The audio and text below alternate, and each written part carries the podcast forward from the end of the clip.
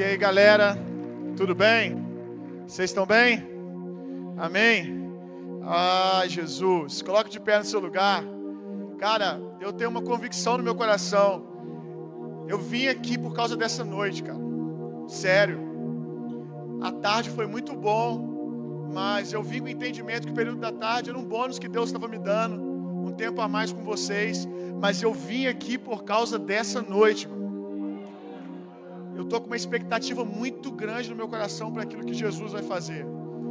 Eu estou muito feliz de estar aqui no último momento, porque se eu pudesse resumir para você o meu chamado, o meu ministério, o que eu mais amo fazer é ativar as pessoas para um estilo de vida sobrenatural.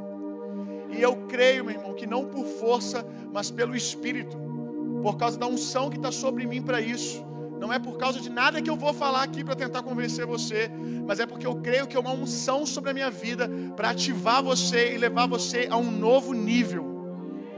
A fome de algumas pessoas geraram essa noite, meu. A fome de algumas pessoas geraram essa noite.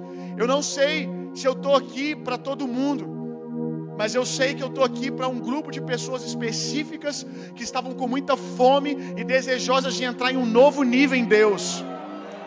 Eu vou pregar para todo mundo, cara. Eu vou orar por todo mundo. Mas tem pessoas aqui que eu vim especificamente para elas. Um dia, o pastor apóstolo de vocês, o Lê, chegou na minha vida como essa pessoa, para virar uma chave na minha vida.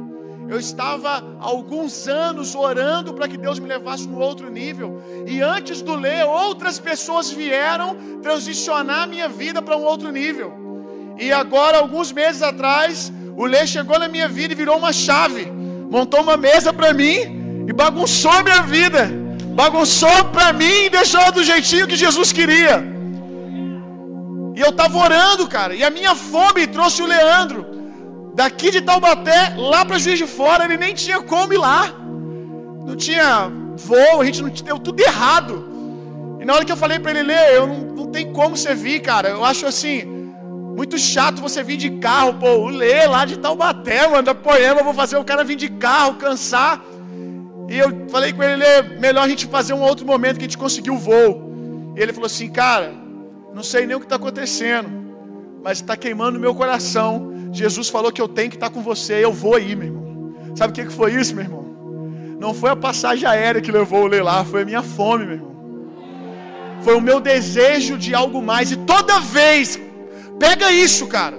Toda vez que Jesus quiser levar você num outro nível, Ele vai usar um homem para tocar você e para tornar isso realidade, meu irmão. Toda vez que você tiver prestes a entrar em um novo nível na sua vida, Deus vai trazer alguém, assim como Ele trouxe Melquisedeque para Abraão, assim como todos os grandes homens de Deus tiveram um encontro que, encontros e mais encontros que levaram eles a outro nível, assim vai ser essa noite para algumas pessoas. Eu não sou esse homem para todo mundo que está aqui, cara.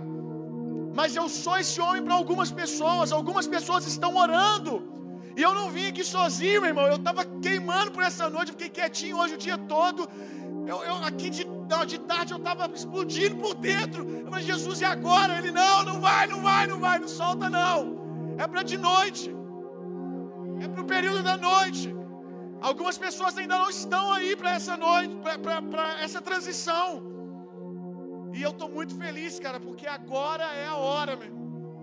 Agora é a hora que Jesus vai tocar algumas pessoas aqui e vai te levar a um nível em Deus que você nunca foi.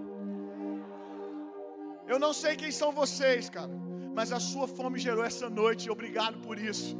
Porque eu estou aqui, eu vou comer na mesa que a sua fome preparou. Eu estou aqui, eu vou degustar esse pão que a sua fome preparou. Então eu vou te dar um tempinho agora para você erguer as suas mãos. E eu quero que você apresente a sua fome para o Senhor agora. Faz isso, meu irmão. Diga para Ele. Diga para Ele o que você quer essa noite. Eu estava no meu quarto, meu irmão.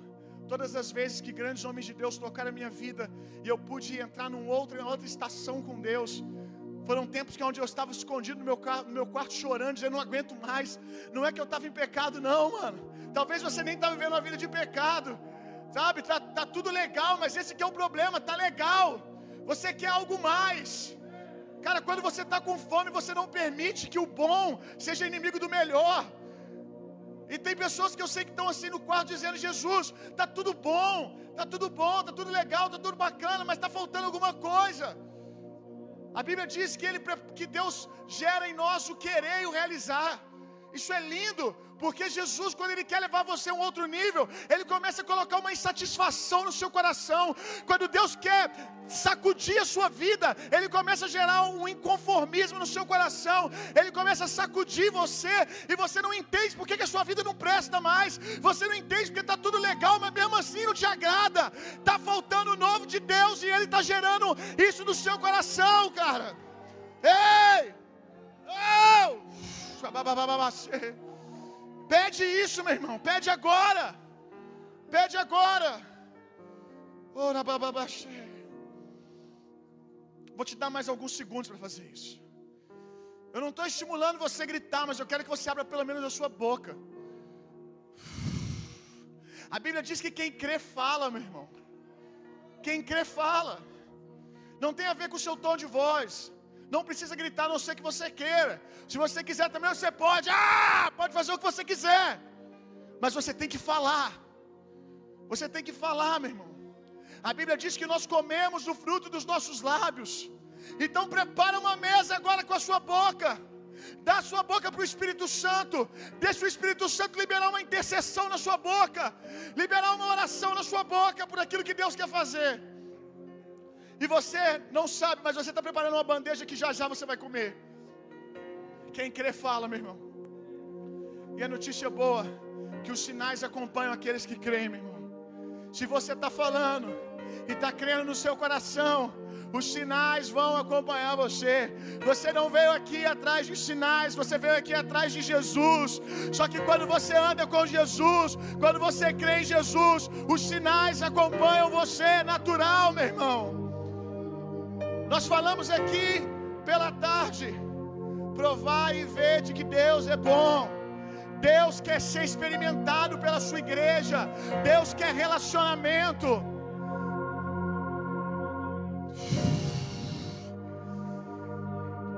Mais do que você que almeja uma experiência. Não, eu vou falar isso, cara. Mais do que você que almeja uma experiência, Deus deseja dar uma experiência para você. Deus deseja tocar você. Ai, pastor, Bill, eu não posso chegar na presença de Deus querendo nada. Ei, não é isso que a Bíblia diz. Eu não sei o que, que você está lendo. A Bíblia diz no livro de Hebreus que é necessário. Pega isso. Você entende a força dessa expressão? É necessário. Tem que ser assim. É necessário que aqueles que se aproximam de Deus saibam de uma coisa: Deus é presenteador daqueles que o buscam. Sabe o que esse texto está dizendo? Eu amo alguns textos da Bíblia que revelam o coração de Deus para nós. Tem alguns textos na Bíblia que eu sinto que é como Deus.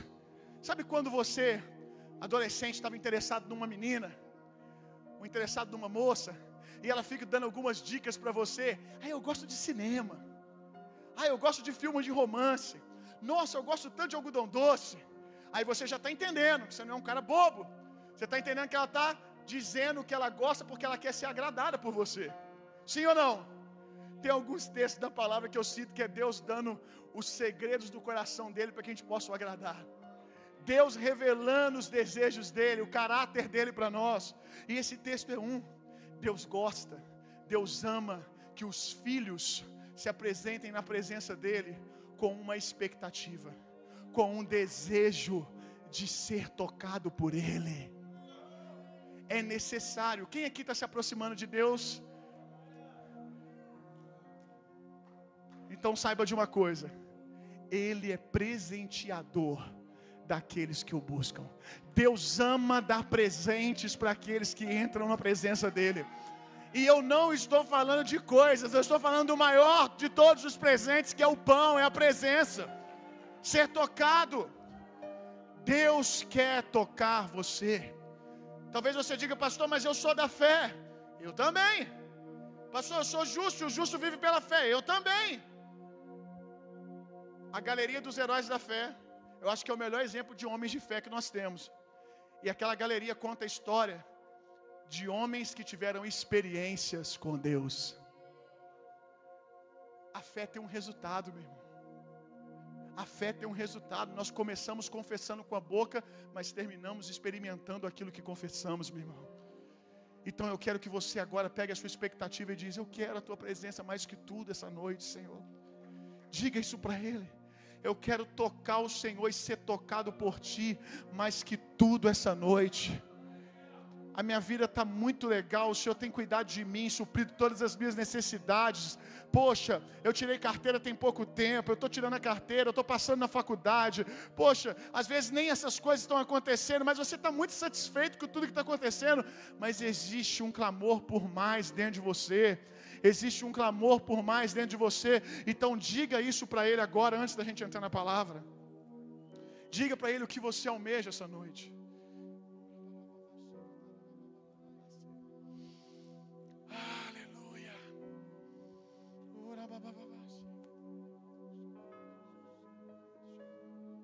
Isso. Isso. Tem pessoas que já estão sendo tocadas.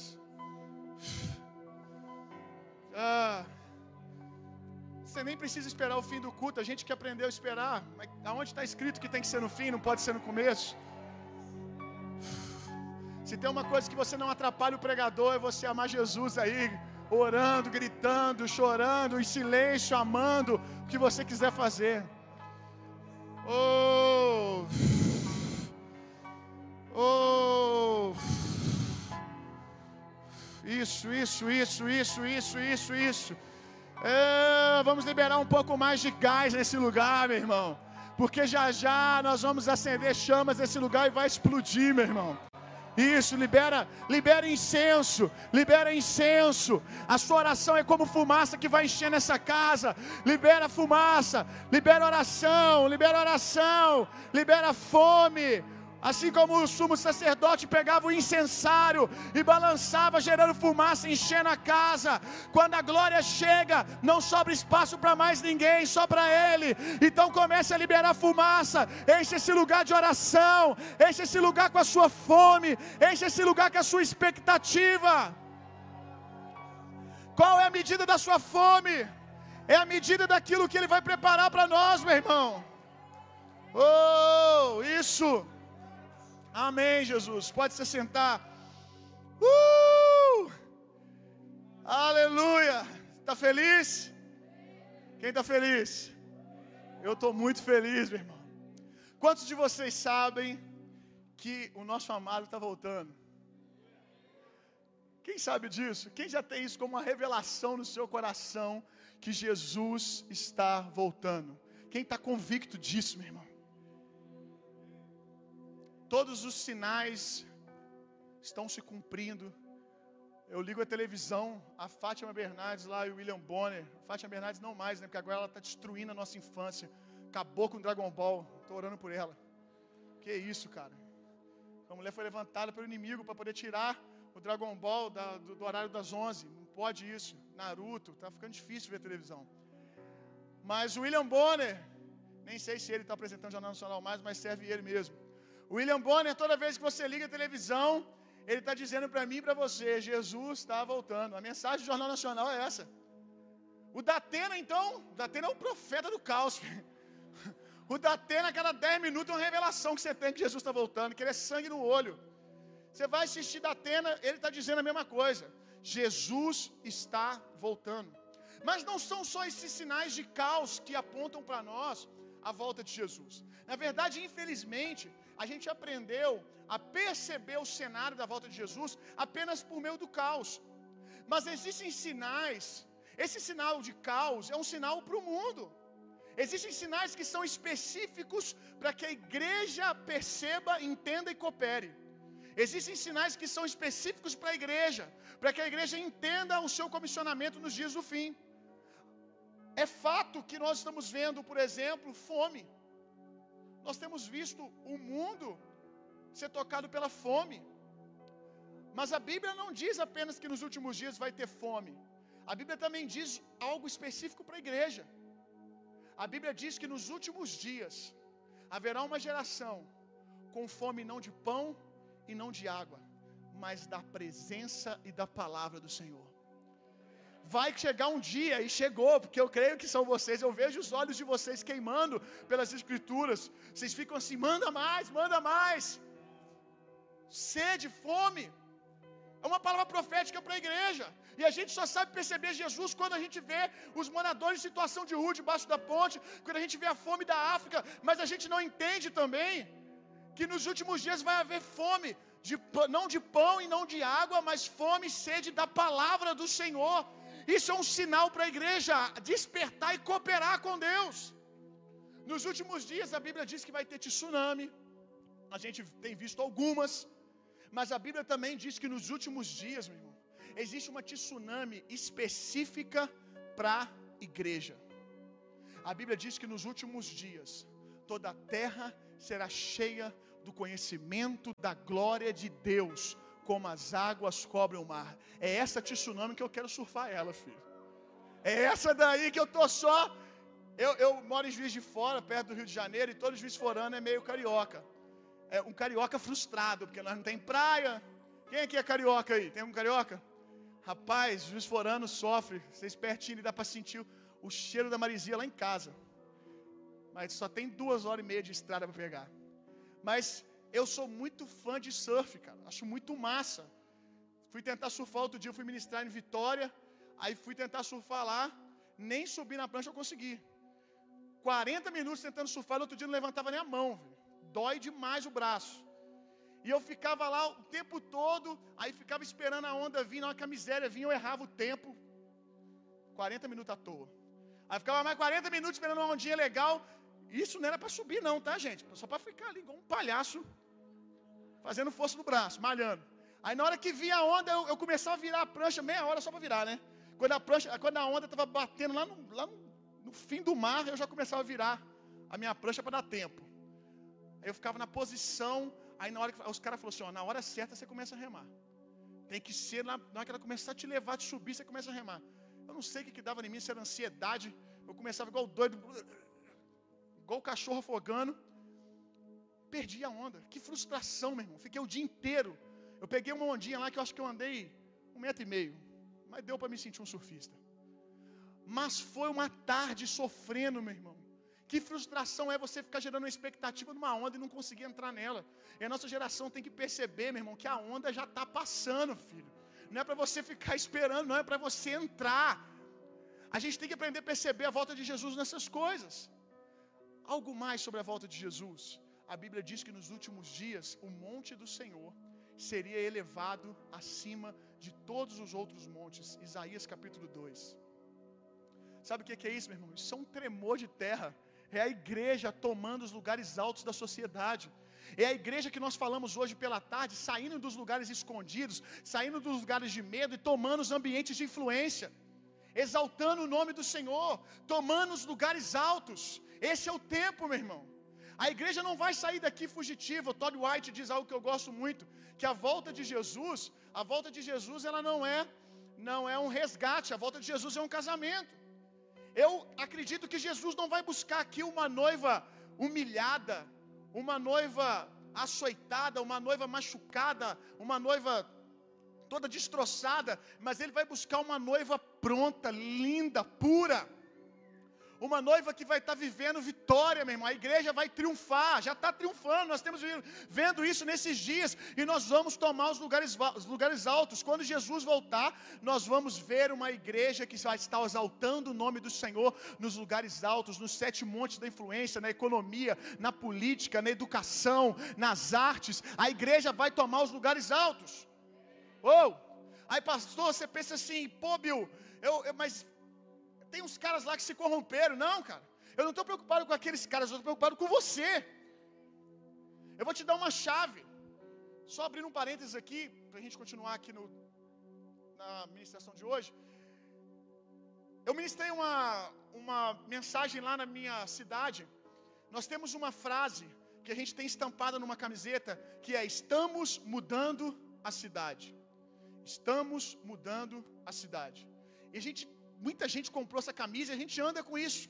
de um lado para o outro, nos lembrando, escrevendo em letras gigantes, como diz Abacuque, a visão, para que ninguém que passe correndo não consiga enxergar a visão, meu irmão. Nós estamos trabalhando por uma cidade. Mas um dia, em um dos nossos cultos, eu reuni a galera e eu falei com eles o seguinte: eu falei, olha, tudo bem, nós vamos tomar os lugares altos, nós queremos ganhar a cidade, mas tem um texto em Provérbios que diz exatamente assim: melhor do que o homem que ganha uma cidade, melhor do que o homem que conquista uma cidade, é um homem que um homem que governa as suas emoções, que governa a sua alma.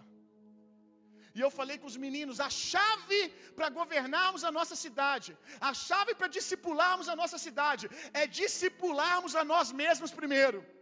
O dia que você for um excelente discipulador de si mesmo, Deus vai poder colocar você nos lugares altos da política e você não vai se corromper, porque você se discipulou no Senhor, meu irmão. Então, o problema não é os lugares altos, não é os lugares altos que estão demonizados. A gente quer demonizar os lugares altos, o problema é a nossa falta de caráter para assumir esses lugares e não se corromper. Porque a vontade de Deus é que nós tomemos cada um desses lugares, meu irmão. Eu quero te fazer um convite: se torne um bom líder de si mesmo. Se você discipular bem a você mesmo, se você for um bom líder de você mesmo, se você doutrinar sua alma nas leis do Senhor, Deus vai te dar a cidade, meu irmão. Deus vai te dar essa geração. Deus está procurando homens que se dominem nele para que ele possa entregar os lugares altos. Então, tudo isso que eu estou falando, fecha parênteses aqui, volta no contexto que eu estava. Tudo isso que eu estou falando é o cenário da volta de Jesus. Aqui no Fire nós ouvimos tanto falar de paternidade, que é uma mensagem dos últimos dias também, que nos últimos dias o coração dos pais se converteria aos filhos. E nós temos visto isso. Ou você acha que essa mensagem de paternidade é invenção de alguém? Você vai nos quatro cantos do Brasil, todo mundo está pregando na mesma linha. É o Espírito do Senhor proclamando algo para a igreja. Nós temos visto uma ascensão dos cinco dons ministeriais. Eu vou te falar para você, ah, acho que uns sete anos atrás eu nunca tinha ouvido falar sobre paternidade na igreja. Eu não sei vocês, talvez aqui já era normal para vocês, porque vocês nasceram dentro dessa doutrina. Mas há sete anos atrás, você não ouvia na mídia ninguém pregando sobre paternidade. Há mais ou menos cinco, quatro anos atrás, você não ouvia falar da necessidade de nós evidenciarmos na igreja os cinco dons ministeriais. Agora nós temos visto Jesus falar nos quatro cantos do Brasil. Precisamos levantar os cinco dons. Por quê? Porque os cinco dons preparam a igreja. Os cinco dons edificam a igreja para quê? Para a volta do Senhor. Porque Ele não vai buscar uma noiva menina, Ele vai buscar uma mulher madura, meu irmão. Ele vai buscar uma mulher pronta. E os cinco dons, meu irmão, estão preparando a igreja para o Senhor. Junto com, a, com a unção do Espírito, estamos ornando a igreja para o Senhor, porque Ele está vindo. Essa notícia é linda. Abra sua Bíblia comigo. Vamos dar uma chapada agora. 1 João. Uh! Vamos lá, Jesus. Se Jesus está vivo, nós vamos ver hoje as mesmas coisas que os discípulos viram. Amém? Jesus está vivo? Uh! João, capi... 1 João, desculpa, 1 João. Eu falei só João, né? 1 João, capítulo 2, verso 18.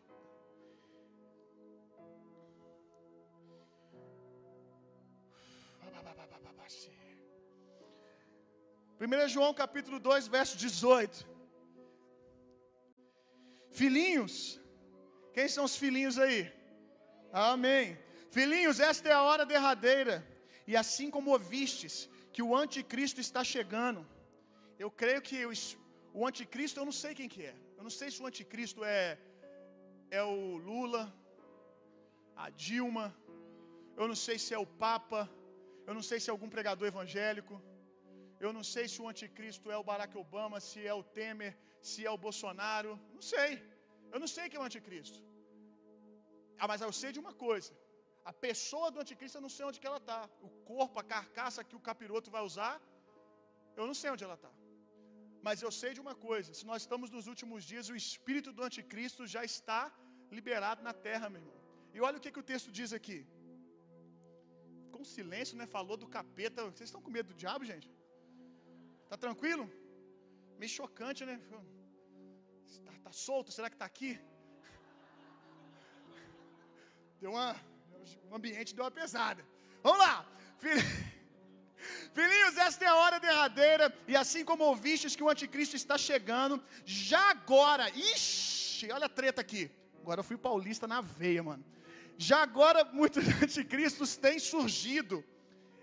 Por isso sabemos que esta é a última hora. Ih, rapaz, então o anticristo tem os filhotinhos dele também. Os anticristo, o anticristo tem uns filhotinhos dele. Olha isso aqui. Eles saíram do nosso meio. Diga, crê em Deus Pai Todo-Poderoso. Porque pode ser que não tenha saído ainda, ainda está aqui. Olha isso. Eles saíram do nosso meio, mas na realidade não eram dos nossos. Diga, graças a Deus. Pois se fossem dos nossos, teriam permanecido conosco. O fato de terem nos abandonado revela que nenhum deles era realmente dos nossos.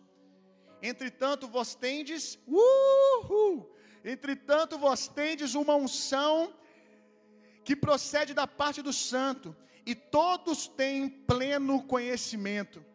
Nós temos uma unção. Que unção é essa? Nós vamos falar até o final dessa noite sobre isso. Uma unção para resistir, para se opor ao trabalho do anticristo nesses dias. Diga glória a Deus. A Bíblia está dizendo que o espírito do anticristo já está no mundo. Eu não sei quem que é o filhote de Gadareno lá. Quem que é a pessoa física do anticristo. Mas o espírito dele já está agindo nos nossos meios. E, infelizmente a Bíblia diz que há pessoas que estão no nosso dia a dia que estão servindo o anticristo. Depois eu não vou me prolongar nisso hoje, mas estude o que a Bíblia diz sobre característica do anticristo, que você vai descobrir se você está servindo a ele ou não. Rebeldia contra o corpo. Uh. O anticristo trabalha contra o corpo, contra a edificação da igreja. Então, se você trabalha contra a igreja, contra a edificação do corpo, se você é muito bom em fazer as coisas fora, mas eu amo os perdidos, mas não consegue amar a igreja do Senhor, você está servindo o anticristo, cara. Uh, pesado, hein? Eu não sei quem é o anticristo, mas eu posso estudar na Bíblia e eu já fiz isso para saber se eu estava servindo ele ou não. Falei, misericórdia, será que eu estou servindo esse cão aqui? Deixa eu ver aqui quais são as características do anticristo. Qual é o tipo de espírito que ele manifesta no meio da igreja? Eu não vou gastar tempo falando sobre isso hoje. Mas como eu disse, eu não sei quem é. Mas eu sei se eu posso saber se eu estou servindo ele ou não. Se eu estou cooperando com ele ou com o seu adversário. Quem que é o adversário do anticristo? A unção. Então se você limita, limita dá um glória aí que vai soltar aqui. Se você milita, aleluia. Se você milita contra a unção do Espírito, contra a edificação do Espírito Santo na igreja, contra o mover dos dons espirituais, contra o que o Espírito Santo está edificando, você pode estar lutando contra o Espírito Santo e servindo ao Espírito do Anticristo. Eu não sei quem é, mas eu sei que eu não quero trabalhar para ele, eu quero trabalhar para o adversário dele, para a unção do Espírito, que é quem contra, contra quem ele milita. Eita, palavra difícil de sair hoje. Isso aí, irmã, me ajuda aí. Contra, contra quem ele milita, contra quem ele trabalha. Abre a sua Bíblia comigo aí. Segundo Tessalonicenses. Segunda Tessalonicenses, capítulo 2. Meu irmão, eu estou empolgado com o cenário desses dias. O cenário desses dias nós vamos dar uma costa no capeta. Os que vieram antes de nós militaram contra o diabo, meu irmão, mas nesses dias o espírito do anticristo já está no nosso meio, não vão bater na cara dele, não vão mandar recado, não, meu irmão. Já que ele veio, vai voltar de reto, Satanás. Vamos lá. Segunda Tessalonicenses, capítulo 2, versos 6 ao 8. Todo mundo já achou? Quem achou, diga eu. Tenho a unção do santo. Quem não achou, diga eu também. Aleluia, para você não ficar de fora. Segunda Tessalonicenses, vasos e vasas, 2 versos 6 ao 8. Bora! No entanto, vós sabeis, olha isso aqui, meu irmão. Você vai chapar isso aqui. No entanto, vós sabeis que o que está detendo neste momento para que ele seja manifestado no seu devido tempo, a plenitude do, do capiroto, em forma de, de gente aí. Na realidade, o ministério da iniquidade já está em ação. O espírito dele já está agindo, embora ele não tenha se manifestado em corpo. Ou não, como eu disse, pode ser o Michel Temer, não sei. Mas pode ser, sei lá, deixa eu falar um adversário do Michel Temer, que se ele vê isso aqui, ele não vai ficar bolado. É, o Bolsonaro, pronto. Restando tão, somente, tão somente que seja afastado aquele que o agora o detém. Uh! A Bíblia aqui está dizendo que o cão só não botou terror na terra ainda, que o diabo só não governou essa terra ainda, porque existe um que o detém. Esse texto aqui me empolga, porque está dizendo que o diabo está de coleira, meu irmão. Está de coleira, não está podendo fazer tanta bagunça quanto ele gostaria, porque tem um que o detém. E eu sei que muita gente aqui, quando ouve isso, que existe um que detém o diabo, eu também pensava como a maioria de vocês. A maioria das pessoas pensa que o que detém o diabo é o Espírito Santo. Porque nós, algumas pessoas aprenderam que quando a igreja sair, o Espírito Santo vai ser retirado. E quando o Espírito Santo for retirado, o capiroto vai deitar e rolar, porque quem detém, quem detém a ação plena do anticristo na terra é o Espírito Santo. Deixa eu te dizer uma coisa: não é o Espírito Santo que detém a manifestação plena do anticristo na terra. E eu vou te provar isso de maneira muito simples, sem gastar muito tempo. Primeiro, te dizendo que o Espírito Santo não vai ser retirado na terra. Pastor, como assim? Agora minha cabeça pirou. Eu vou te fazer uma pergunta: o Espírito Santo é Deus, sim ou não? O Espírito, oh, gente, vocês estão com dúvida? Vocês estão achando que o Espírito Santo é o quê? É, é um deusinho? É Deus em miniatura? O Espírito Santo é Deus, sim ou não? Aleluia. Deus é onipresente, sim ou não? O que, que é onipresença? Uau, isso aí. O que, que é onipresença? Ao mesmo tempo. Deus está em todos os lugares. Deus pode ser retirado de um lugar? Uh, Deus pode ser retirado de algum lugar? Então, se o Espírito Santo é Deus, como é que ele vai ser retirado da terra? Vou perguntar de novo. Se o Espírito Santo é Deus, como é que ele vai ser retirado da terra? Então quer dizer que o que detém, o que vai ser retirado, não é o Espírito Santo. O Espírito Santo vai continuar na terra. A Bíblia deixa muito claro o que o diabo teme, meu irmão. A Bíblia deixa muito claro o que o segura a ação do diabo. A Bíblia diz o seguinte: conta uma história de Ló. Quem conhece a história de Ló? Deus, Deus decidiu destruir Sodoma e Gomorra. Você vai ficar empolgado com isso. Deus decidiu destruir Sodoma e Gomorra, mas Deus tinha um amigo. E eu quero andar nessa realidade. Isso é lindo. Deus decidiu algo, mas ele falou o seguinte: eu não posso fazer isso. Eu não posso destruir Sodoma e Gomorra sem trocar uma ideia primeiro com meu amigo Abraão. Que nível, né, meu irmão? Que nível. Deus decide algo para Taubaté, mas ele pergunta para você primeiro. E o que, que você está achando da minha ideia? Você acha que cola, que não cola? Acha que funciona? Acha que eu devo fazer? Qual é a sua opinião? Deus pedindo a opinião de Abraão sobre algo. Deus chega para Abraão e diz: Ó, oh, Abraão, estou decidido, eu vou destruir Sodoma e Gomorra. Abraão vira e fala: Não, não, não, não, não, não, não faz isso, Senhor. Olha isso, discordando de Deus. Que relacionamento é esse, meu irmão? Confronta a nossa religiosidade, pira a nossa religiosidade. Deus vira para Abraão e diz: Eu vou destruir Sodoma e Gomorra. Abraão diz: Não, não, não, não, não. Se tiver lá 50 justos, poupa. Deus estava decidido. Mas Deus diz: Abraão, se tiver 50, eu poupo. Aí Abraão sabia, acho que Abraão pensou um pouquinho, lembrou da promiscuidade que rolava lá, lembrou da situação que estava Sodoma. É, 50 é meio pesado. Vamos, vamos descer, 40. Eu não lembro exatamente o número que está no texto, mas o entendimento vai dar para você pegar. 40. Aí Deus disse: tudo bem, se tiver 40. Aí Abraão assim: não, acho que 40 não vai sobrar ninguém também. Vamos 30. E vai abaixando até que o doido, o doido de Abraão disse: se tiver 10, só 10 justos, só 10, meu irmão, não é 100. John Wesley disse algo que, ah, que me arrebenta por dentro. Dá-me dez homens que não temam a nada, senão a Deus, e eu transformarei o mundo. Quem já ouviu essa frase de John Wesley, cara? Dá-me dez homens que não temam a nada senão a Deus, apaixonados pelo Senhor, que eu transformarei o mundo. Só 10. O cara está pedindo só 10. Olha, eu, eu, 10 eu acho que ele não conseguiu, não. Mas 7 ele deve ter conseguido, porque a Inglaterra ele sacudiu, meu irmão. Abraão, se tiver 10 eu poupo. Tinha 10 justos lá, sim ou não? Por que, que não? Porque foi destruída. Nem o parente dele, eu acho que Abraão estava apostando na família dele, coitado. Ele estava apostando que pelo menos o sobrinho dele e os meninos dele devia prestar. Mas nem eles prestavam, porque não tinha nem dez. Sodoma e Gomorra foi destruída por causa da ausência do justo. Entenda isso, eu vou repetir. Sodoma e Gomorra foi destruída por causa da ausência do justo.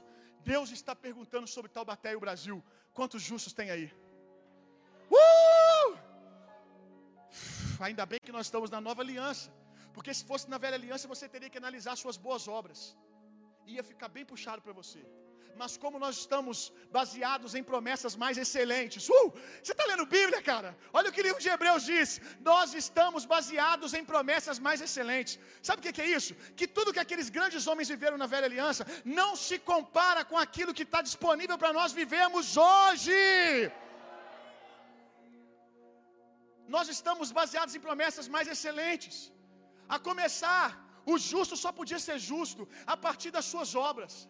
Mas agora, todos nós que cremos em Cristo Jesus fomos feitos justos a partir da obra de Cristo. Ai, pastor, Bio, eu não me sinto justo. Desde quando tem a ver com como você se sente? Eu não estou me sentindo bonzinho hoje. Deixa eu te perguntar: Jesus continua justo hoje? Sim. Então, se você está nele, você também é justo. Aleluia. É claro que o justo dá fruto de justiça, né? Amém. Mas vamos lá. Não tem nada a ver com como você se sente, tem a ver com o que Cristo fez. Todos nós fomos feitos justiça de Deus. Que lindo isso, meu irmão. Todos nós fomos feitos justos. Você é tão justo, meu irmão. Você é tão justo no seu espírito, lá dentro, naquilo que você realmente é na nova criatura que Jesus fez aí dentro, você é tão justo quanto Cristo.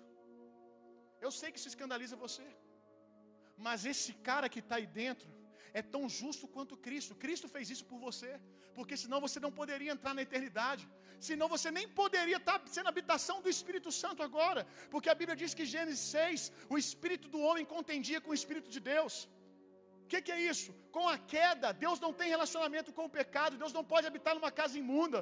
Então, o Espírito de Deus, que antes era amigo de Deus, começa a contender com o Espírito do homem em toda a velha aliança. Por isso que a gente vê o Espírito Santo vindo sobre as pessoas, fazendo algo e se retirando. Ninguém podia ser casa, por causa da condição caída do homem. Mas Cristo vem, nos justifica, nos aproximando de Deus de novo. Quando Cristo Jesus, meu irmão, se fez pecado por você, você, presta atenção nisso.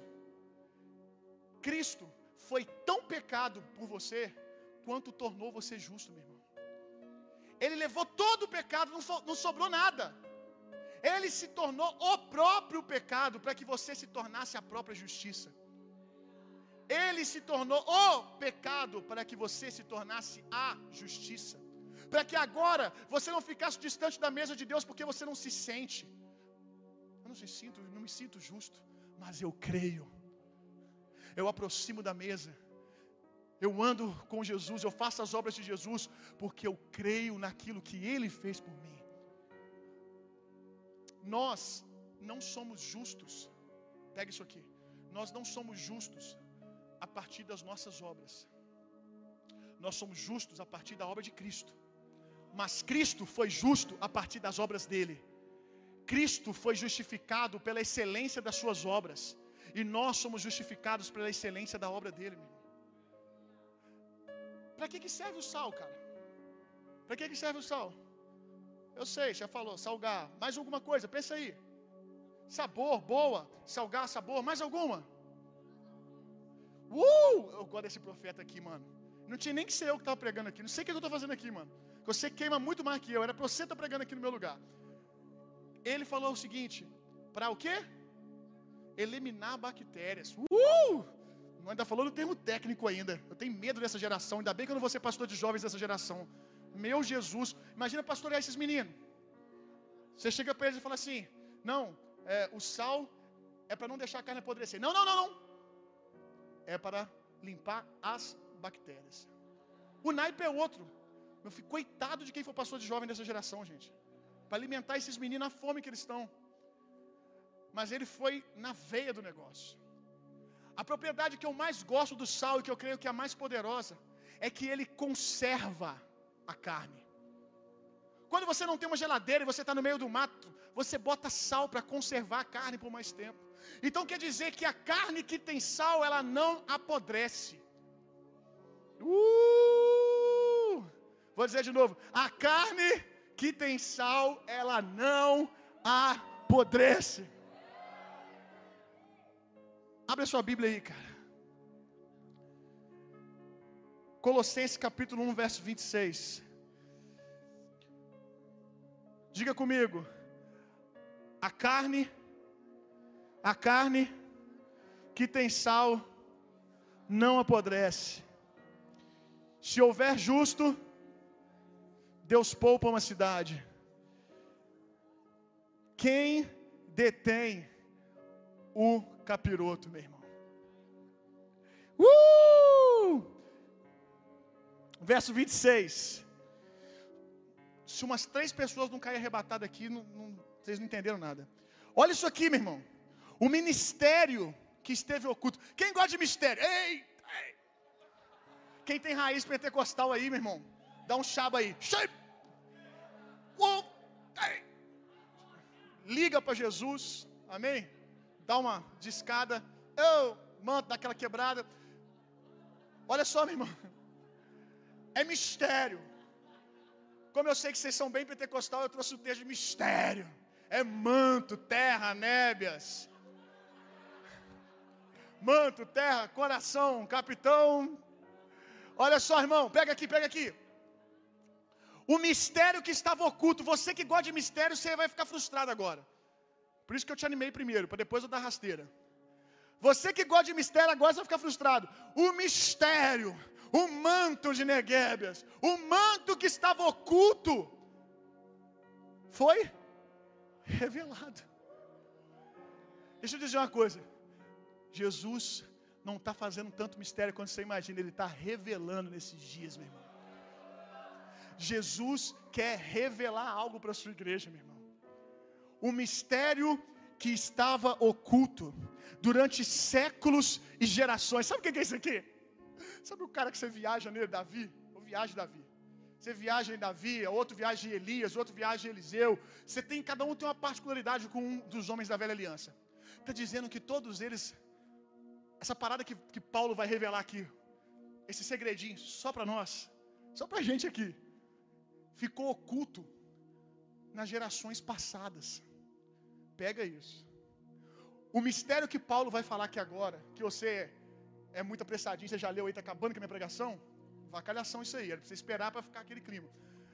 O mistério que o apóstolo Paulo está falando aí, os pregadores, os profetas, os patriarcas, não viram esse mistério, meu irmão. Jesus não deixou, Deus não deixou eles terem revelação desse mistério, porque esse mistério, lembra que eles fizeram coisas extraordinárias, mas as promessas, muitas promessas ficaram guardadas para nós, porque nós estamos baseados em promessas muito mais excelentes. Abre um parênteses aqui rapidinho. Quando você chegar no céu, tem gente aqui que já falou assim: quando eu chegar no céu, eu quero ver, eu quero ver Davi, mano. Que isso, velho. Vai ter uma fila para ver Davi.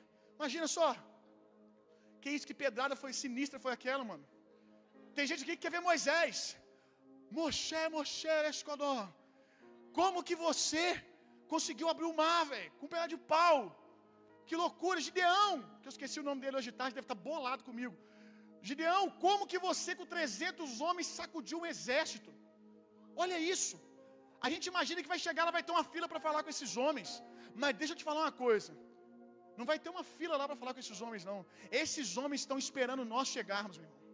Esses homens estão esperando nós chegarmos para perguntar para nós como é ter o Espírito Santo dentro de nós, como é ser morada de Deus, como é ser um justo. Eles vão nos procurar, meu irmão, e eles vão perguntar. Agora você vai ficar com um problemão. Agora, agora vem um problema. Eu, gente, quando eu te empolgar, você prepara. Você já ri bastante, né, Xandão? Já ri muito, porque depois vai ficar sem dente, que vai vir um socão. Porque eles vão perguntar para nós como que foi teu Espírito Santo, como foi ser justo, como foi isso. Mas eles vão perguntar também assim: o que, que vocês fizeram com isso? Porque, irmão, imagina só. O cara chegar e falar assim, numa realidade, numa realidade abaixo da de vocês, num ambiente menor do que o de vocês, numa dispensação menor do que a de vocês, eu com um pedaço de pau abri o mar. O que, que você fez com o Espírito Santo dentro de você? Com uma pedra debaixo de uma unção eu derrubei um gigante. Quantos gigantes vocês derrubaram? Eles vão perguntar esse tipo de coisa. E o que, que a gente vai responder? Você vai falar para ele: Eu fui na igreja na chuva, rapaz, tinha que ver. Tava chovendo. É a coisa, é a coisa mais radical que eu já fiz por Jesus. Tava chovendo, baixou uma unção em mim, eu falei: Hoje eu vou com chuva e com tudo. Tô, tô avivado hoje. Só isso, mano. É isso que você vai, vai falar para eles. Não vai colar. Deixa eu dizer uma coisa para você. Céu no céu céu no céu, um monte de crente meia boca vai experimentar. Tem muita gente que creu em Jesus como seu único suficiente Salvador e passou a vida vivendo ali na beira, sabe? Aquele crente mais ou menos, o suficiente para ser salvo. E olhe lá, que eu nem garanto que foi também. Mas viveu ali na, na, na, na corda bamba, fez o feijão com arroz para ir morar no céu. Céu no céu, todo mundo vai viver o ambiente da glória no céu, o cara que foi mais avivado aqui, o cara que sacudiu essa terra, que tocou uma faculdade, que tocou uma universidade, que orou por doentes, eles foram curados, que amou pessoas, que se sacrificou pelas pessoas, ele vai viver céu junto com essa pessoa. Aí um dia, eu, eu pensando nisso, eu falei para Jesus: Não, peraí, ué. Aí Jesus disse para mim: Meu filho, entende uma coisa, mas céu na terra é só para os apaixonados. Céu na terra é só para quem não aguenta esperar o céu no céu. O que, que eu estou querendo te dizer com isso? O que, que eu estou querendo dizer com isso? Ô, ô Zé Goiaba, você não vai curar enfermo lá não, tá? Seu tempo está acabando. Seu tempo, você não vai ressuscitar morto, não, tá todo mundo vivo lá. Não vai ter nem brincadeira de vivo ou morto, não tem como. Nossa, piada foi horrível, velho. Não, não, gente, na moral mesmo. Se eu estiver empolgando, vocês fazem assim. Menos. Volta, volta pro azeite aí, irmão. Tá ruim. Céu no céu. Já até me desliguei, velho. Olha, entrei na carne aqui, deixa eu voltar no som. O que eu estava falando? Ah, a perna, ressuscitar morto. Ressuscitar morto, cara. Ninguém vai ressuscitar morto na eternidade, não, Xandão. Tá todo mundo vivo. Curar enfermo, você vai curar o que lá? Isso é coisa para você viver agora, para você fazer agora. Aí eu fico imaginando, cara, esses crentes Zé Goiaba chegando lá na eternidade e aquela galera reunida lá na fonte da vida, lá, o outro lá na árvore do não sei o que, comendo a árvore da vida. Eu creio que a árvore da vida, quando você. Isso aqui é uma heresia pessoal, não tinha nem que estar tá filmando essa parte. Porque todo pregador tem a sua heresia pessoal, essa é a minha. Eu creio que na árvore da vida, cara, quando você pegar ela e você desejar picanha, você morde e vira picanha. Não, dá licença, meu irmão. Isso não é doutrina, não, não é pra você basear a sua vida nisso, não. Eu estou baseando a minha. Ai, o irmão gostou, né, irmão? Imagina, Sunday. Ai, que delícia. Fruta de Sunday. Olha, eu creio que você vai desejar o que você desejar, a fruta vai virar na sua boca. Mas a, a galera vai estar lá em volta da árvore. E o papo é: Nossa, cara, como é que foi andar com Jesus lá na terra? Aí você, moxa, eu, eu quero sacudir minha universidade, cara. Eu orava, as pessoas eram, eram curadas. Eu orei pelo meu vizinho, cara. Ele foi transformado. Cara, o cara era um dependente químico. Ele foi transformado, a família dele foi restaurada. Aí você lá na roda, todo curioso, bobo, não devia nem estar na roda. Aí alguém vira e fala assim: Ô irmão, ô, ô, ô Zezinho, ô Joaquim, e aí? Conta algo para nós aí. O que, que você fez com Jesus? Vai virar e vai sair assoviando. E vai assoviar a eternidade inteira, tá? É chão para você andar lá dentro, hein? Vai ficar andando assoviando para cima e para baixo, meu irmão. Fugindo de todo mundo, porque não vai ter nada para contar na eternidade, meu irmão. Gente, essas coisas não piram vocês, não. Eu que sou maluco de ficar pensando nessas coisas. Eu fico pensando nessas coisas. Poxa, ser Zé Goiaba numa vida é tranquilo, mas ser Zé Goiaba a eternidade inteira? Poxa, mano. Imagina você ser Zé Goiaba a eternidade inteira, todo mundo ali contando os feitos que fizeram em Jesus. Ai, pastor, mas no céu não vai ter maior nem menor. Aonde que você leu isso? Aonde que você leu isso? Eu não vou nem mergulhar nisso aqui, mas eu quero te perguntar onde você leu isso. A Bíblia não diz que no céu não vai ter maior nem menor. A Bíblia não diz que no céu não vai ter um, um estatura, hierarquia, posições. Quando os discípulos estavam discutindo sobre quem seria o maior na eternidade, Jesus não disse para ele que não haveria para eles que não haveria maior. Chapa nisso. Jesus não disse para eles que não haveria maior. Jesus disse como ser o maior. Uh! Jesus poderia ter repreendido eles, não, não tem maior nem menor. Não, não, se você quiser ser o maior, seja o menor. Então tem um jeito, meu irmão, de você ser um homem exaltado na eternidade pelo Senhor, ser, ser um homem que cumpriu algo aqui, que serviu uma geração, que morreu por uma causa, que sofreu por um povo, que se doou por uma causa do Evangelho, que sofreu pela igreja. Eu amo o que o apóstolo Paulo diz: pela igreja de Cristo eu sofro. Ah! Eu não, não, pastor, eu não aguento mais a igreja. Meu irmão, pela igreja de Cristo eu sofro. Eu acho pouco provável ter muitas pessoas aqui que já apanharam tanto da igreja quanto eu. Se eu contar minha história para você, meu irmão, você chora três dias. Agora, pastor, você acredita na igreja? Mais do que naquele dia. Mais do que ontem, meu irmão. Por quê? Porque Jesus acredita nela. Eu não sou doido de não acreditar naquilo que ele acredita. Eu acredito na igreja por causa, por, por causa da igreja, pela causa da igreja. Eu sofro mesmo. Eu estou sofrendo de amor, meu irmão. Eu não sei. Algumas pessoas largam Jesus com muita facilidade. Sabe por quê? Porque você quer amar Jesus no seu amor. No seu amor natural que você dá para um namoradinho que uh, saiu na rua e deu a mão para outra menina, te traiu e você não quer mais esse cara. E nunca mais quer olhar na cara dele. Ou pior, o cara só curtiu uma foto no Facebook de outra de uma amiga dele e você não quer mais nada com ele. Um brother seu que te distratou em alguma coisa, você não quer mais olhar na cara dele. Os seus pais, quando encontrariam você, você não quer mais olhar na cara deles. E no outro dia você já está olhando de novo. Esse é o seu nível de amor, esse nível raso. Mas a Bíblia diz, meu irmão, que o amor do tipo de Deus. Ah, pastor, mas aí é Deus. Para com essa balela aí. Romanos 5,5 diz que Deus colocou abundantemente o amor dele nos nossos corações. Sabe o que esse texto está dizendo? Deus decidiu nos deixar sem desculpas. Ninguém pode dizer que não tem condições de amar o perdido, de amar um irmão, de amar o cara da igreja que distratou você. Ninguém tem, ninguém tem o direito de dizer que não tem amor, porque Romanos 5,5 diz que Deus colocou o próprio amor dele no nosso coração. Que amor é esse? Um amor sofredor. Coríntios 13 diz o quê? Que o amor é que o amor é sofredor. Então você quer andar com Jesus e nunca largar Jesus? Ame Jesus no amor do tipo de Deus. Ame Jesus com amor que está disposto a sofrer o que for, mas Jesus você não larga de jeito nenhum. Estou sofrendo, estou chorando, está doendo, mas eu serei fiel até o fim. Esse é o tipo de amor que nós amamos Jesus, que nós amamos a igreja. Aleluia. Mas como eu estava dizendo, cara, existem coisas que você só pode fazer aqui agora. Existem experiências que você não vai poder ter na eternidade. A eternidade, eu tenho certeza que é algo, tem experiências muito maiores do que essa. Tem coisas ali que nós não fazemos ideia, meu irmão. Que nós não conseguimos pedir nem oração. Que nem nas nossas melhores orações mais empolgadas, mais criativas, como a minha aqui hoje de tarde, pedindo para ter experiência de Paulo no terceiro céu, pedindo para Deus derramar fogo do céu e me consumir. Nem nas minhas melhores orações eu consigo desejar o que está reservado na eternidade.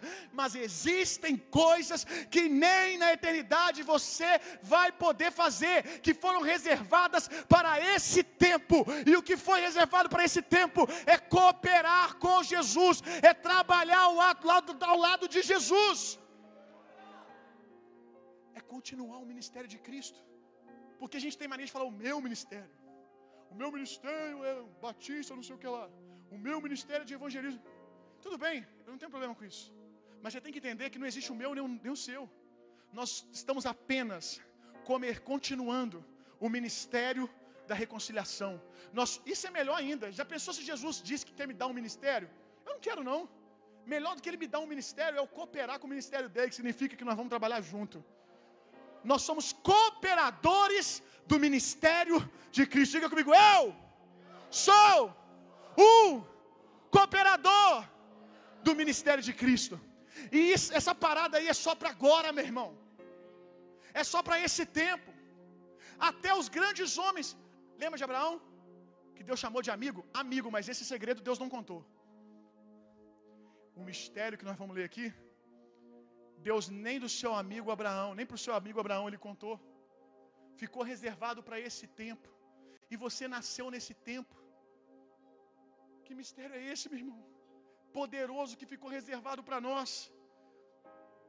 O ministério que esteve oculto. Eu amo isso, cara. Isso aqui é a revelação da minha vida, cara. Tudo que eu me baseio está aqui. O ministério que esteve oculto. Se você pegar isso aqui, meu irmão, eu vivo, sério, eu vou falar um negócio pesado para vocês. Se eu hoje fosse levado para uma uma tribo lá no cafundó do Judas, que não pode entrar Bíblia, para um país comunista que não pode ver Bíblia, e o cara deixasse eu escolher só um texto para me motivar, como uma palavra profética para minha vida, talvez eu escolheria esse aqui. Se você escolhe o outro, não se sinta mais espiritual do que eu por isso. Dá licença? Eu que estou escolhendo, escolha o que eu quiser. O ministro, não, porque senão os caras depois falam, porque está errado, ele tinha que ter escolhido tal. O texto que eu vou escolher, dá licença? Se eu morrer lá, o problema é meu. Se o texto não me salvar, pelo menos eu escolhi um aqui. O ministério que esteve oculto durante séculos e gerações, mas agora foi revelado aos seus santos. Ele nos chama de santos, meu irmão. Ah, chamou Abraão de amigo, top, mas ele me chama de santo, alguém separado para andar com ele. Eu sou santo. Eu sei que isso confronta a sua religiosidade, que a sua alma grita: não, você é pecador. Não, meu irmão, eu não creio no que minha alma diz, eu creio que a palavra diz. A palavra diz que eu sou santo, nem minha alma pode me convencer, porque eu fui convencido, fui convencido por essa verdade. Ah, eu estou queimando. Me ajuda, queima, amém, para mim não explodir sozinho. Verso 27. Uh, a quem Deus, a quem Deus entre os que não são judeus. Tem alguém aqui que não é judeu? Olha o segredinho aqui. A quem Deus entre os que não são judeus. Eu não consigo terminar de ler, Jesus. Aprove a conhecer. Deus reservou para uma galera aprove dar a conhecer as riquezas. Diga comigo, as riquezas da sua glória, deste ministério. Existe um ministério que Deus separou para esse tempo. Outrora, Hebreus diz, outrora Deus falou por meio de profetas e sacerdotes. Uau, eu amo esses caras, mano. Na verdade, eu me preocupo, como eu disse para vocês, porque talvez alguém esteja falando, pô, o cara está diminuindo os homens da velha aliança. De jeito nenhum, eu estou preocupado. Porque os caras, sem viver a realidade que eu vivo, fizeram mais do que eu. Foram homens extraordinários. Mas o que, que eu posso fazer?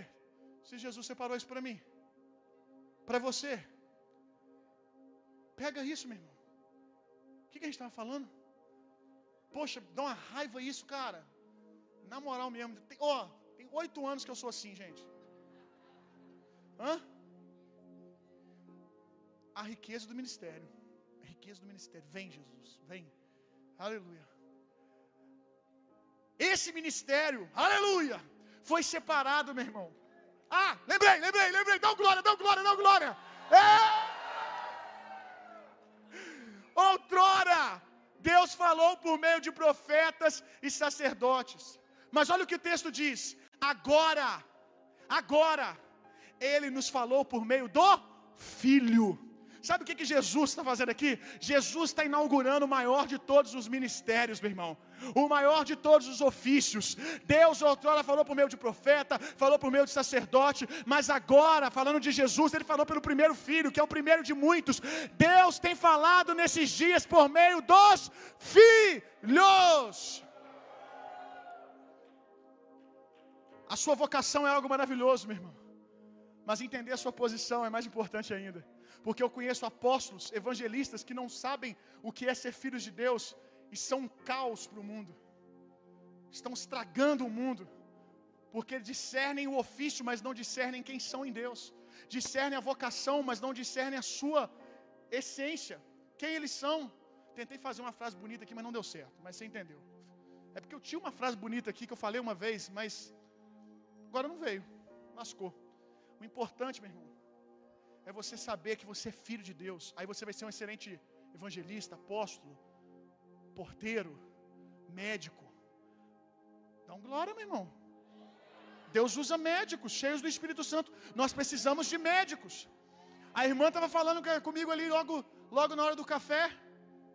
A gente precisa de juízes, cara. Quando eu for preso, quem vai tentar me soltar? Ou eu vou ter que ficar esperando um anjo lá? E se eu não tiver fé para o anjo? Vou ficar preso, poxa. Você podia ter um juiz para me ajudar. É menos fé que eu preciso. Ser filho de Deus, meu irmão. Isso é um ministério que o Senhor deu para nós. Agora, olha isso aqui. Se você não entendeu nada, o que, que o apóstolo está falando aqui, ele resume: isto é, Cristo em vós. O mistério que ficou oculto é Cristo em vós a esperança da glória, a esperança que o mundo, toda a criação aguardou. A criação procurou em Moisés, a criação procurou em Abraão, a criação procurou nos grandes homens, mas ela só pôde encontrar nos filhos Cristo em vós, a esperança da glória. Sabe o que detém o capiroto? Sabe o que detém a plenitude da manifestação do anticristo? que vai ser retirado da terra, porque o Espírito Santo não pode, porque ele está em todo lugar. Mas tem um ser que não é onipresente, que vai ser retirado da terra, e quando ele for retirado da terra, a terra vai começar a apodrecer. Cristo em vós, a esperança da glória, o mistério que estava oculto, o mistério que foi escondido em toda a velha aliança, aquilo que detém o anticristo se chama igreja. Igreja, meu irmão, os justos quem detém o anticristo é a igreja do Senhor, é os justos do Senhor que não permitem que essa terra seja consumida ainda. Por que a igreja? Porque a igreja, hoje, ela é a manifestação de Cristo na terra. E enquanto Cristo estiver nessa bagaça aqui, meu irmão, quem manda aqui é Ele. Vai subir ninguém! Ou não vai manifestar ninguém, melhor, né? Cara,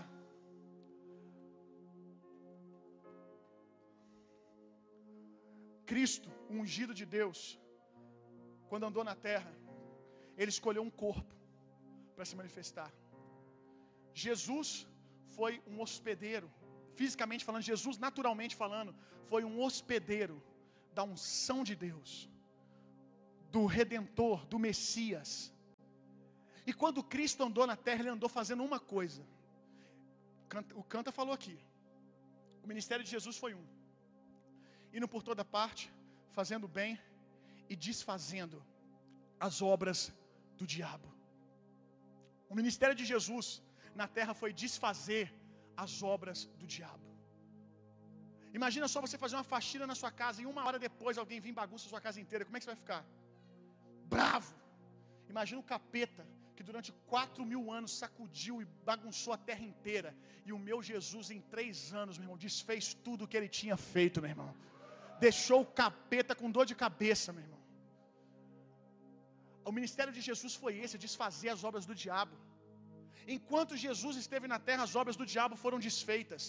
Mas a pergunta é: Jesus é o mesmo? Sim ou não? Jesus é o mesmo? Ele pode fazer as mesmas coisas, sim ou não? Então por que, que nós não vemos com tanta frequência as mesmas coisas? Por que, que nós não vemos os mortos ressuscitarem? Por que, que nós não vemos ainda as pessoas serem curadas quando, como, como quando Jesus curava? É muito simples, meu irmão.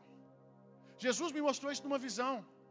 Quando o Cristo estava na terra e ele via um doente, e ele via que aquilo estava errado, ele desejava na cabeça, na mente, curar, e o corpo correspondia. Não é esse Frankenstein que a gente está vendo aí, que ainda a igreja ainda está parecendo um Frankenstein, mas como eu disse para você, os cinco dons vão colocar no lugar, junto com o Espírito Santo.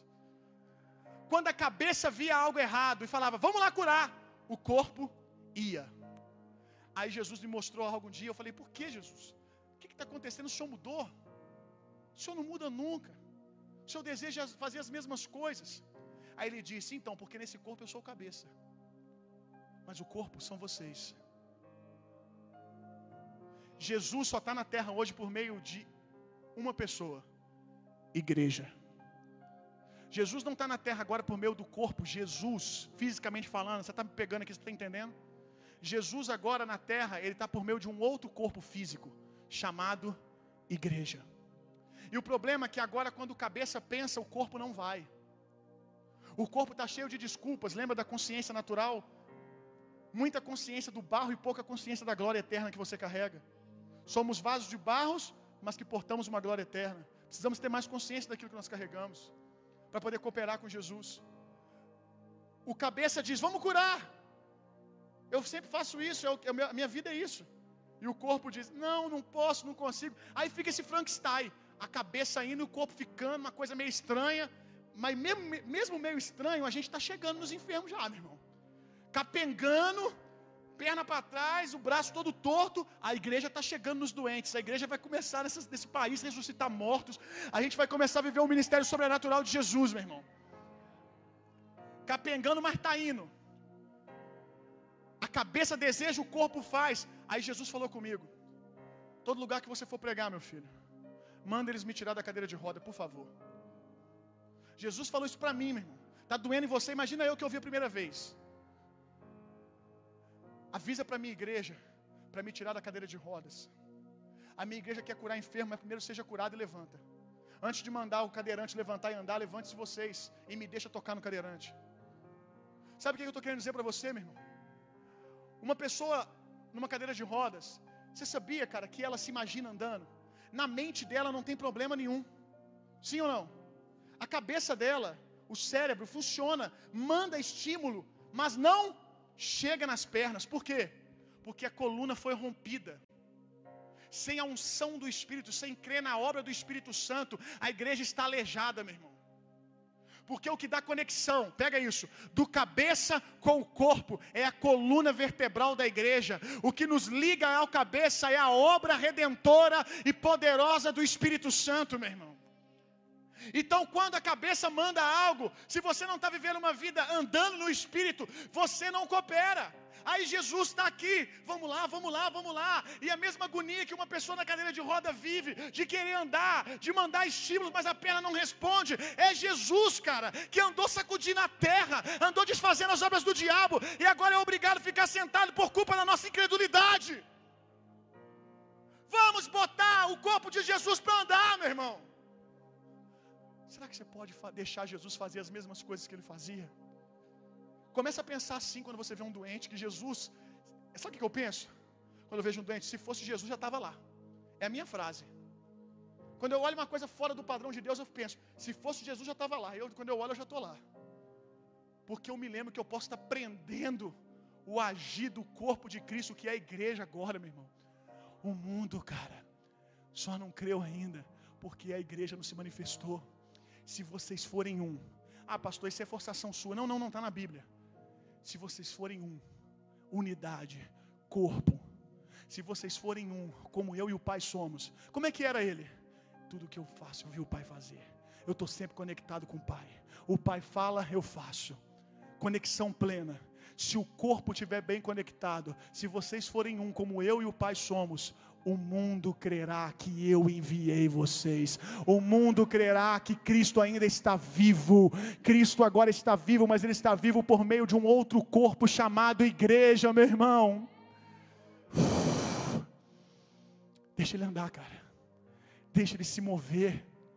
Você precisa ouvir mais a palavra sobre essas coisas. Isso vai estimular você. Fé chega pelo ouvir, ouvir da palavra. E você começa a responder, começa a crer no que o cabeça está dizendo e se move, anda, mano.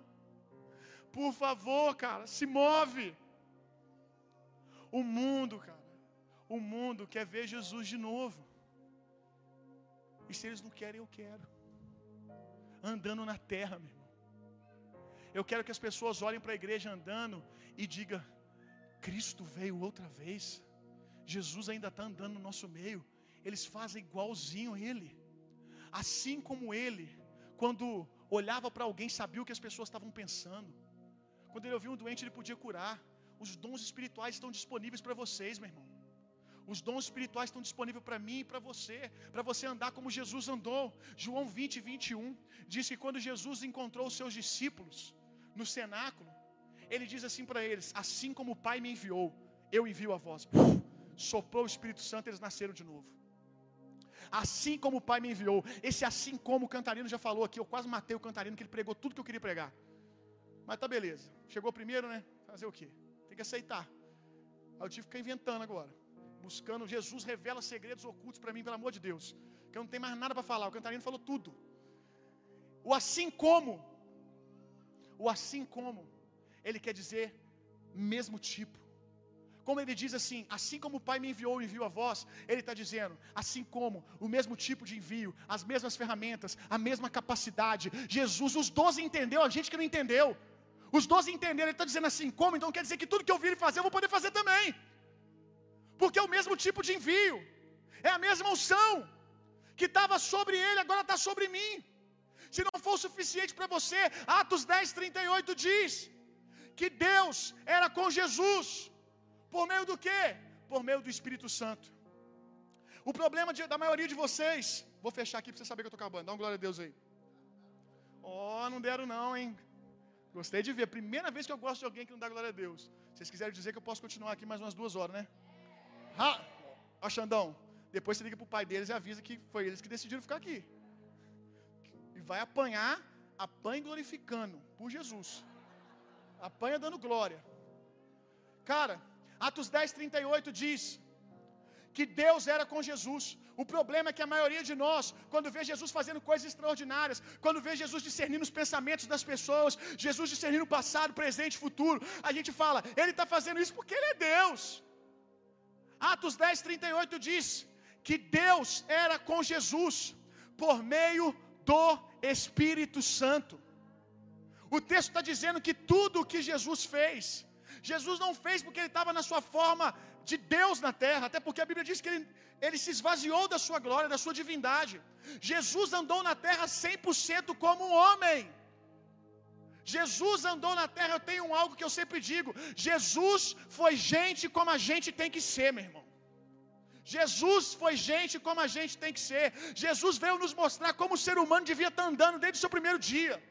Jesus veio mostrar como é ser um ser humano cheio da glória de Deus. Tudo que Jesus fez, ele fez por causa do Espírito Santo sobre ele. Assim como as mesmas capacidades, as mesmas ferramentas. Deus era com Jesus por meio do Espírito Santo, por isso ele fez toda boa obra. E deixa eu te fazer uma pergunta: Deus é com você? Quantos aqui nasceram de novo? A Bíblia diz que todos que nasceram de novo têm o Espírito de Deus. Se você tem o Espírito de Deus, Deus também é com você.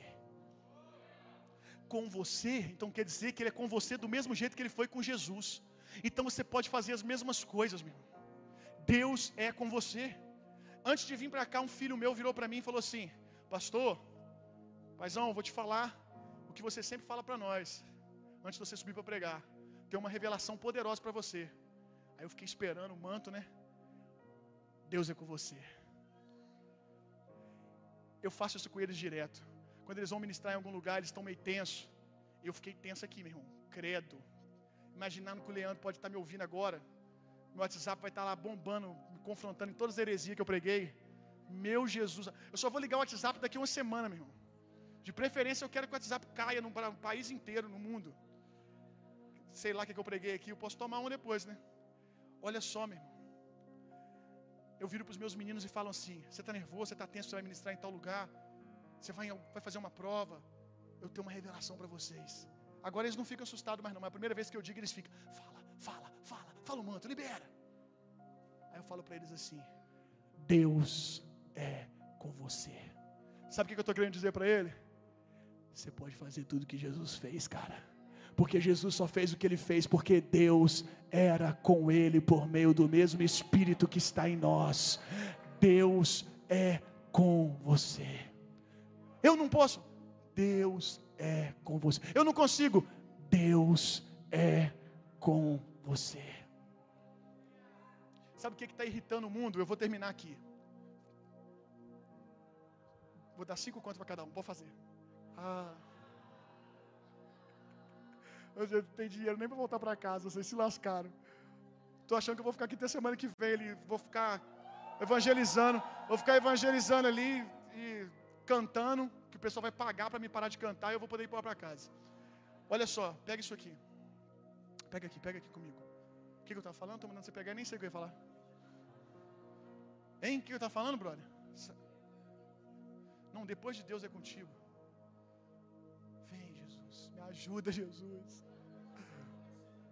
Oi. Ah, valeu, Xandão! Valeu, valeu, valeu, valeu. Glória a Deus, lembrei. Olha só. Eu ia falar aqui de tarde e deixei. Lembra que eu falei? Não vou falar agora, não, vou falar de noite. Eu quero terminar aqui. Olha só. O que está irritando o mundo, meu irmão.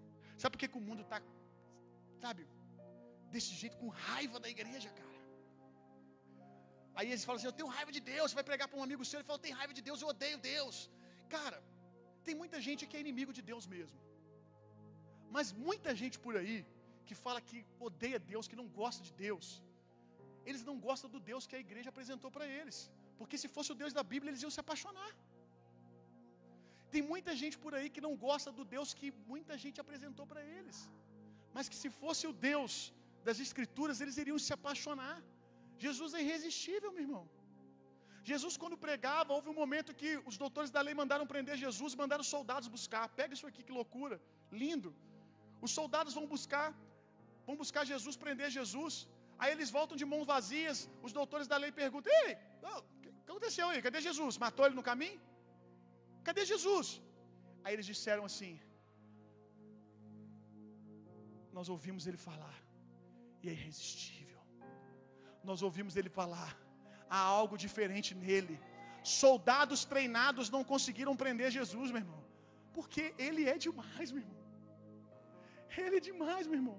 E esse Jesus sendo apresentado ao mundo, meu irmão, eles estão com fome.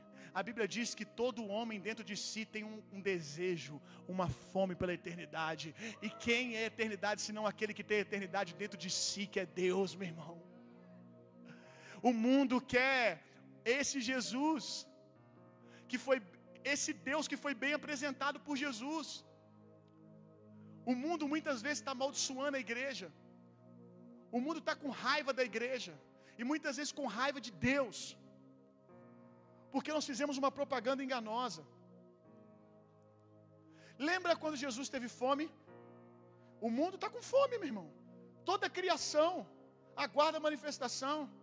Todo homem tem um desejo pela eternidade dentro de si, ele não sabe o que ele quer, mas ele quer encontrar Deus. Quando Jesus teve fome, como o mundo está com fome agora, a Bíblia diz que de longe Jesus avistou uma figueira. Jesus avistou uma figueira de longe e olhando para ela, ela estava cheia de folhas. E por mais que não fosse tempo de figo, uma figueira, quando tem folhas, ela tem figo. Então ele imaginou: deve ser uma figueira que está dando frutos fora do tempo. E ele foi se aproximando. Imagina só a fome de Jesus. Jesus, cara, não tinha muita fome. Ele estava bastante tirado nos outros sobre isso. Minha comida fazia vontade do meu pai. Jesus não tinha fome toda hora, ele estava de jejum, cara.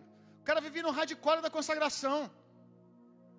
Mas aqui ele teve fome, então deve ter sido uma fome maior do que a do Xandão. e com Moisés junto. Deve ter sido uma fome tanta para Jesus falar que está com fome. O cara que estava sempre falando: Não, vou orar, vou me consagrar, minha comida minha bebida fazer vontade do meu pai. Agora ele está com fome. Aí ele avista uma figueira, ela está com folhas, ela está bonita. Ela está chamando atenção. A igreja nesses dias está bonita. A igreja nesses dias ela está cheia de folhas. A igreja nesses dias está chamando atenção.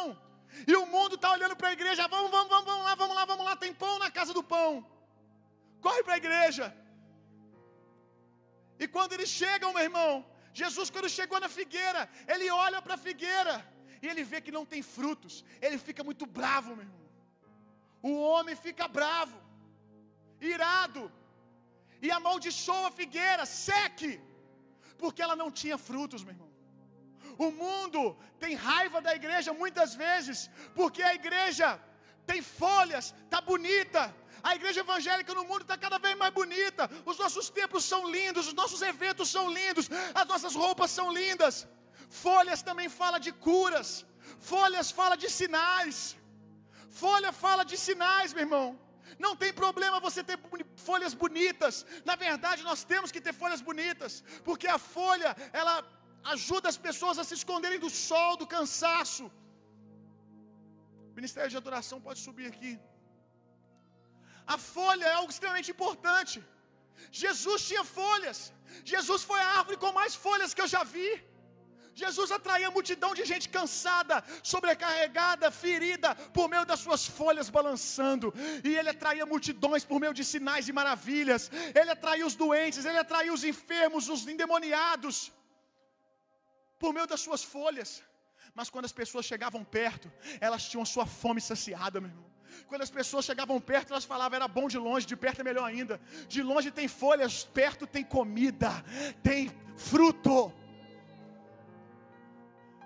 A igreja desse século precisa, meu irmão, sair do nível das folhas. Ótimo, não estou pregando coisas sinais e maravilhas, eu amo isso. Eu não creio que a gente tem que escolher, ah, eu sou o cara dos sinais, ah, o outro, não, eu sou o cara só dos frutos, do fruto do Espírito. Não, não, você não tem que escolher. Se você for escolher uma coisa, escolha ser igual a Jesus. Jesus teve um ministério exemplar. Jesus voou com duas asas. Numa asa, sinais e maravilhas e dons. Na outra asa, numa asa, poder. Na outra asa, fruto do Espírito, caráter de Deus. A igreja não, ela não tem que ser a igreja das folhas e nem só a igreja do fruto. A igreja tem que ser a igreja de Jesus, que manifesta o Cristo na terra. A gente tem que ser as duas coisas. Você tem que ser o cara dos sinais e maravilhas, até porque não é amor você ver um doente e não orar por ele. Eu preciso ser como Jesus, cara. Eu quero que quando as pessoas cheguem perto de mim, elas encontrem comida. As suas folhas, os sinais, é um atrativo. Xandão, é um atrativo, cara. A pessoa está doente, ela precisa de cura. É isso que ela quer. Mas quando ela chega pertinho, ela mata a sua fome no fruto do amor. Jesus amaldiçoou a figueira porque ela era muito bonita, mas não tinha um fruto de amor, meu irmão. O que a igreja precisa ter para esse mundo é um fruto de amor, meu irmão.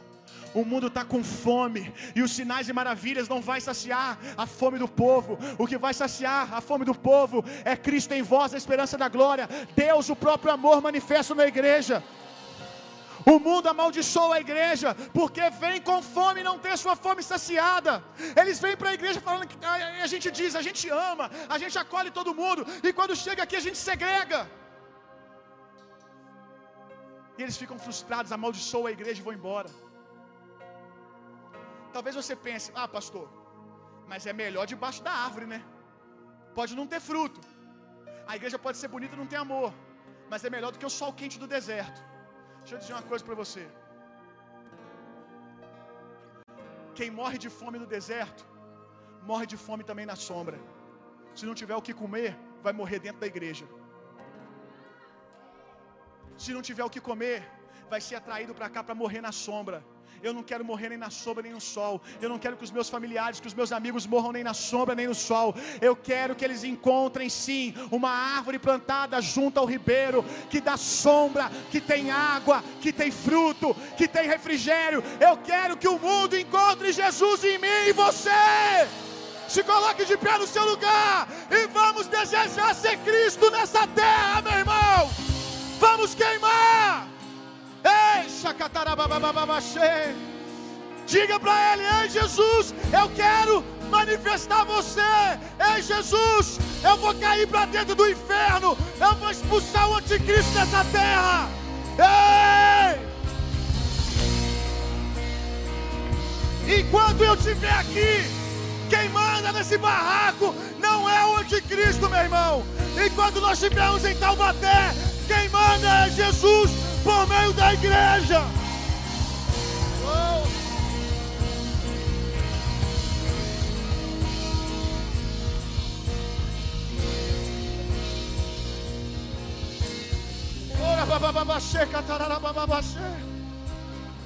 Nós vamos impor as mãos já já. E eu vou orar para que Deus ative os dons espirituais que estão dentro de você. Espera aí. Cara, nós vamos fazer imposição de mãos aqui. Doutrina básica da igreja. Impor as mãos. Nós vamos impartir uma unção com você.